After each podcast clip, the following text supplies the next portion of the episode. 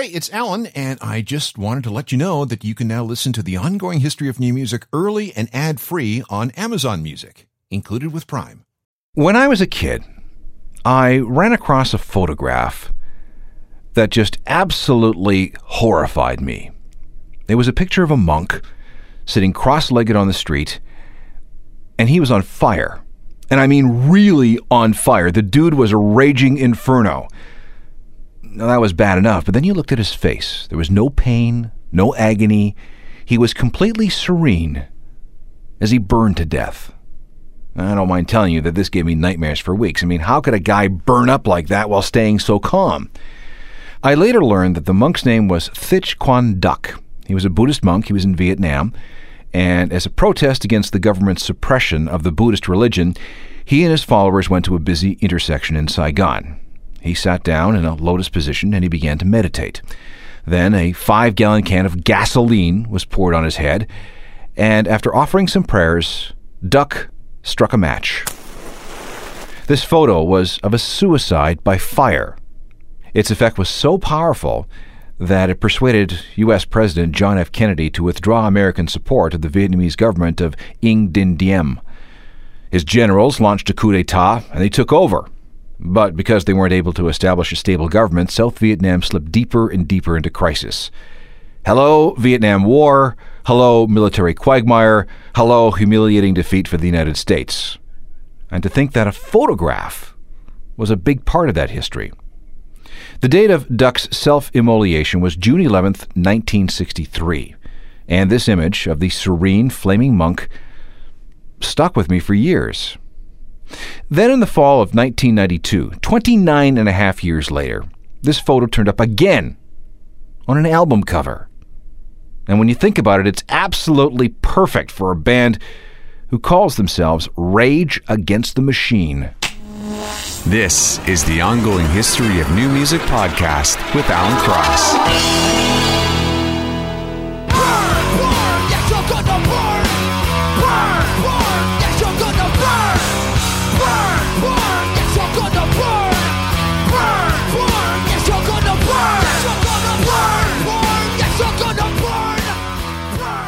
Rage Against the Machine with Bomb Track, the first song on their amazing 1992 first record. Still one of the best debut records of all time. Welcome again. I'm Alan Cross, and I've had so many requests to do a show on Rage that I just had to do one. And I found some interesting stuff about the band. For example, we'll just throw this out. Tom Morello took a few liberties with his parts in that opening song. The intro bit was a leftover from when he was in a band called Lock Up, and the main riff was caught from a song called Alice in My Fantasies by a band called Funkadelic.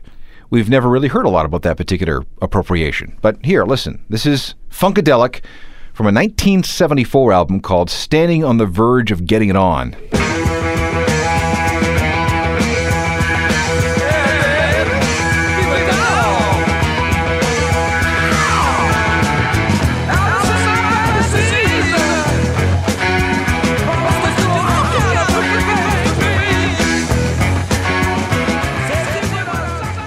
Let's see what else we can find out about one of the most outspoken, most political, and most unwavering bands that we've seen in our lifetimes.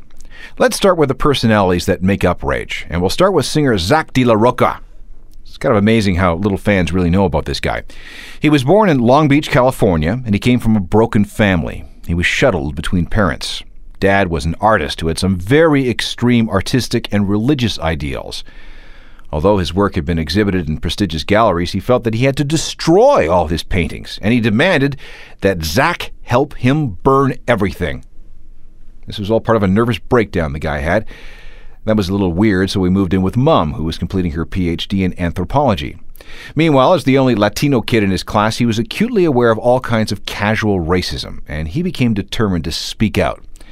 He picked up a guitar at eight, and by the time he was a teenager, Zack was deep into punk, Clash, Minor Threat, Bad Brains, Bad Religion, that kind of thing. His first band was called Juvenile Expression and featured a bass player named Timmy Commerford. His dad was a rocket scientist. No, seriously, a rocket scientist. He was an engineer who worked on the space shuttle, and mom was a mathematician and a teacher. This wasn't a happy family either. Mom was diagnosed with brain cancer and had to move away to live with her sister. There was a divorce, a stepmom, and the death of his biological mom in 1988. But wait, let's let's get back to Zack. After a while, Zack left to form a hardcore band called Hard Stance, and they were into a hardcore lifestyle known as straight edge. This meant no drinking, no drugs, not even cigarettes, ever. Would you like to hear what Hard Stance sounded like? Of course you would. This is from 1988 ish, and it's called Is This the End?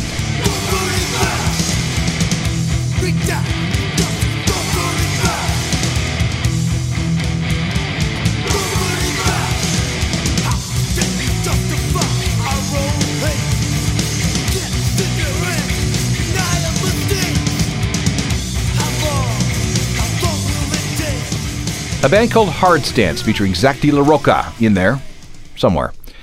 This group evolved into a band called Inside Out. These guys did much better. They were actually able to get a decent following on the national underground hardcore scene and did especially well in and around Orange County. Zack was the front man, and the band sounded like this.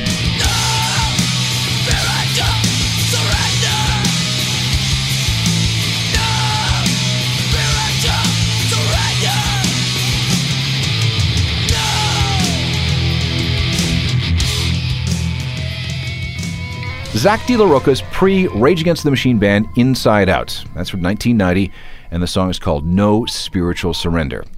Like I said, the band did fine, but they still couldn't hold it together and they broke up. See, their guitarist decided to become a Hare Krishna monk, and that kind of destroyed everything.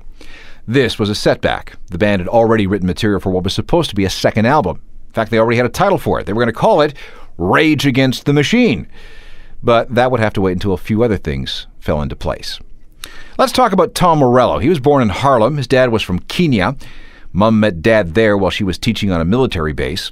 They were married in 1963, just after Kenya became independent from Britain, and Dad became the first Kenyan ambassador to the UN. But then there was a divorce. So we're three for three in the broken family department, aren't we? And Mum and Tom moved to the suburbs of Chicago, where she continued to teach. As you might guess, Tom was very political from the beginning, extremely left wing. In fact, he categorized himself as hardcore anarchist. Growing up in an all white suburb, he said he was acutely aware of the racism that he saw around him. But he was also into music. His first band was at age 13, a Led Zeppelin tribute band where he was the singer. He had tried to pick up the guitar, but it was too complicated, and he didn't bother picking it up again for three years. And this is wild. He really didn't start studying the guitar seriously until he was about 16 years old. He's a real late bloomer.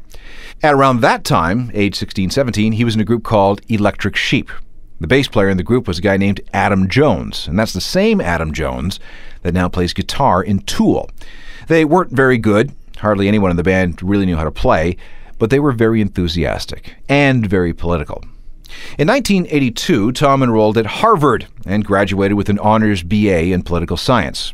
And he got those decent marks even though he'd practice his guitar for up to eight hours at a time. Once he graduated, he moved to California to work as an aide to Alan Cranston, a Democratic senator. Adam Jones went west too, so he could form his own band. Tom met a guy named Maynard James Keenan. He introduced him to Adam. And then everyone met a drummer named Danny Carey, and all of a sudden, you have Tool. But let's get back to Rage. Tom's first West Coast band was called Lockup. At one point, this group featured a drummer named D.H. Peligro. He used to play with the Dead Kennedys and was once part of the Red Hot Chili Peppers. Lockup was good enough to get the attention of Geffen Records, and they released one album in 1989 called Something Bitchin' This Way Comes. Try this. It's called Can't Stop the Bleeding.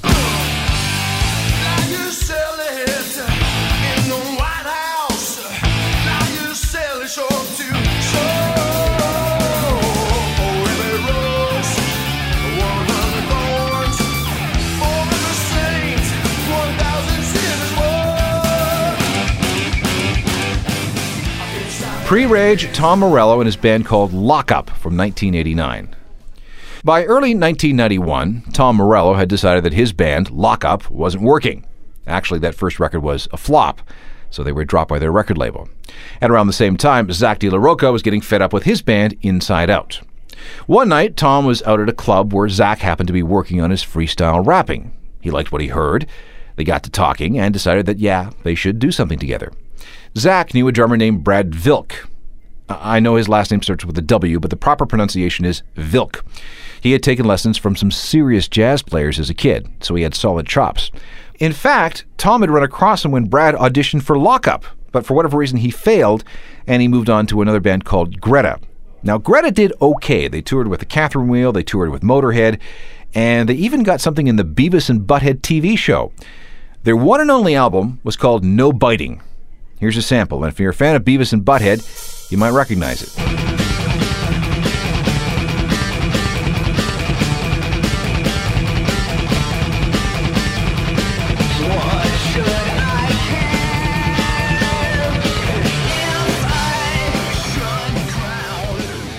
So there's yet another pre Rage band. That's drummer Brad Wilk in Greta with a song called Fathom, and the album is No Biting. And, oh, by the way, there's also a little bit more available from Greta. If you've ever seen the movie Independence Day, they have a song on the soundtrack. Things looked like they were going to be okay for Greta, but then the president of their record label got fired. Then their A&R guy, the guy who had championed them to the label, also got fired and the whole enterprise collapsed. So we got Zack and Tom together. Brad is now on board after the death of Greta, and then Tom called his old school buddy Timmy Commerford to come in and play bass. They found a rehearsal space in the San Fernando Valley and they started jamming. Some of those demos made it to tape. Oh, and what's this? Is this a copy of some of the rehearsals? Well, it appears so.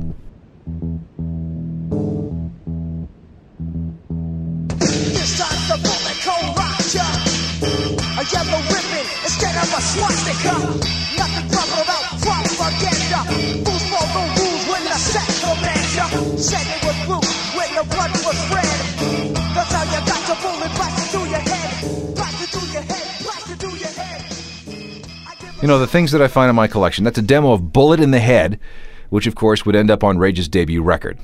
It's amazing how true that demo is to the final version, isn't it? By now, the band had decided that Rage Against the Machine would be a great name. Again, that was the title of an old song that Zack wanted to record with his old band Inside Out, but it worked better as a band name. So the new group started playing parties in small clubs in and around the LA area. They scraped together some money for some demos. They recorded an indie cassette, and they sold this cassette at shows. And since three quarters of the band had already been burned by the major label experience, they weren't about to go through that again. Word got around fast. First, the music was good. The idea of a rock rap hybrid style was catching fire. Second, their buddy Adam's band, Tool, was getting super hot. Adam invited Rage to open for some of their gigs. That demo tape really started freaking out all the talent scouts. A bidding war erupted, and Epic was the major that agreed to all of Rage's demands. Now, here's a really good question, and it's a fair question. Why would such a far left band with such bad baggage with major labels sign with a major record label? Well, first of all, they retained creative control over everything. That's important. And they knew that the only way that they could spread their message was to go with someone who could help them with worldwide distribution with some mighty marketing power. And the only corporations with that kind of clout are major record labels. And so it came to pass that on November 3rd, 1992, the album with the dying Thich Quang Duc on the cover appeared in stores. And the effect was uh, scary. It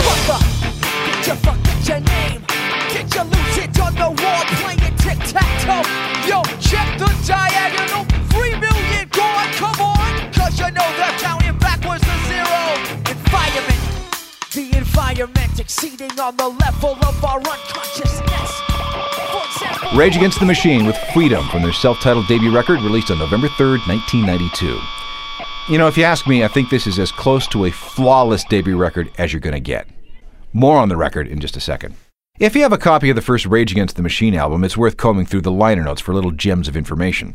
The first thing that struck me was a little note at the end that says, No samples, keyboards, or synthesizers were used in the making of this record. Then you should notice the other people on the album. Maynard James Keenan of Tool sings on a song called Know Your Enemy, and Stephen Perkins, the drummer for Jane's Addiction, also shows up to sing.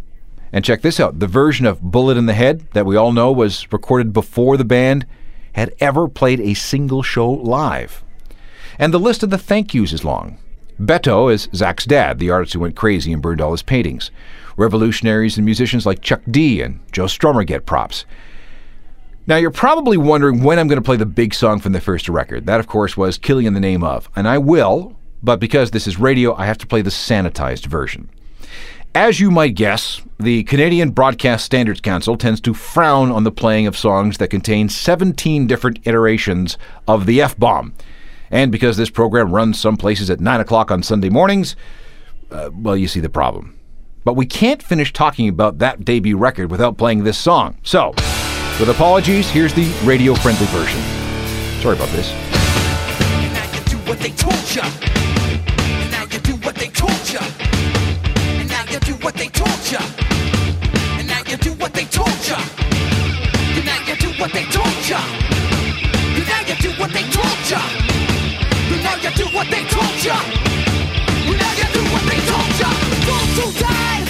Rage with the uh, truncated version of one of the greatest and angriest rock songs of the 1990s.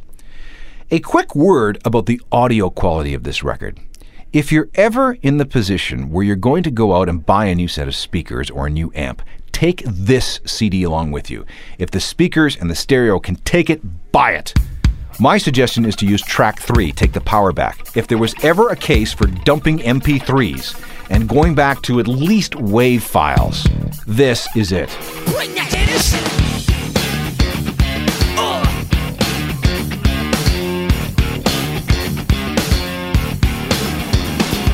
Yeah, the movement's in motion with massive militant poetry. Now check this out. Oh. The right light study comes Props to Garth Richardson, the son of legendary Canadian producer Jack Richardson. Jack did all the Guess Who's best records. The history of Rage Against the Machine is so dense that we've spent an entire hour on it. And we've only reached the release of the first album. We still have to talk about the other three albums The Breakup, Audio Slave, Zack Stillborn solo career, Tom solo stuff, and The Reunion. More on Rage next time. Technical production by Adam Ketchcometti and Rob Johnston. I'm Alan Cross. You've been listening to the Ongoing History of New Music podcast with Alan Cross. Subscribe to the podcast through iTunes, Google Play, Stitcher, Spotify, and everywhere you find your favorite podcasts.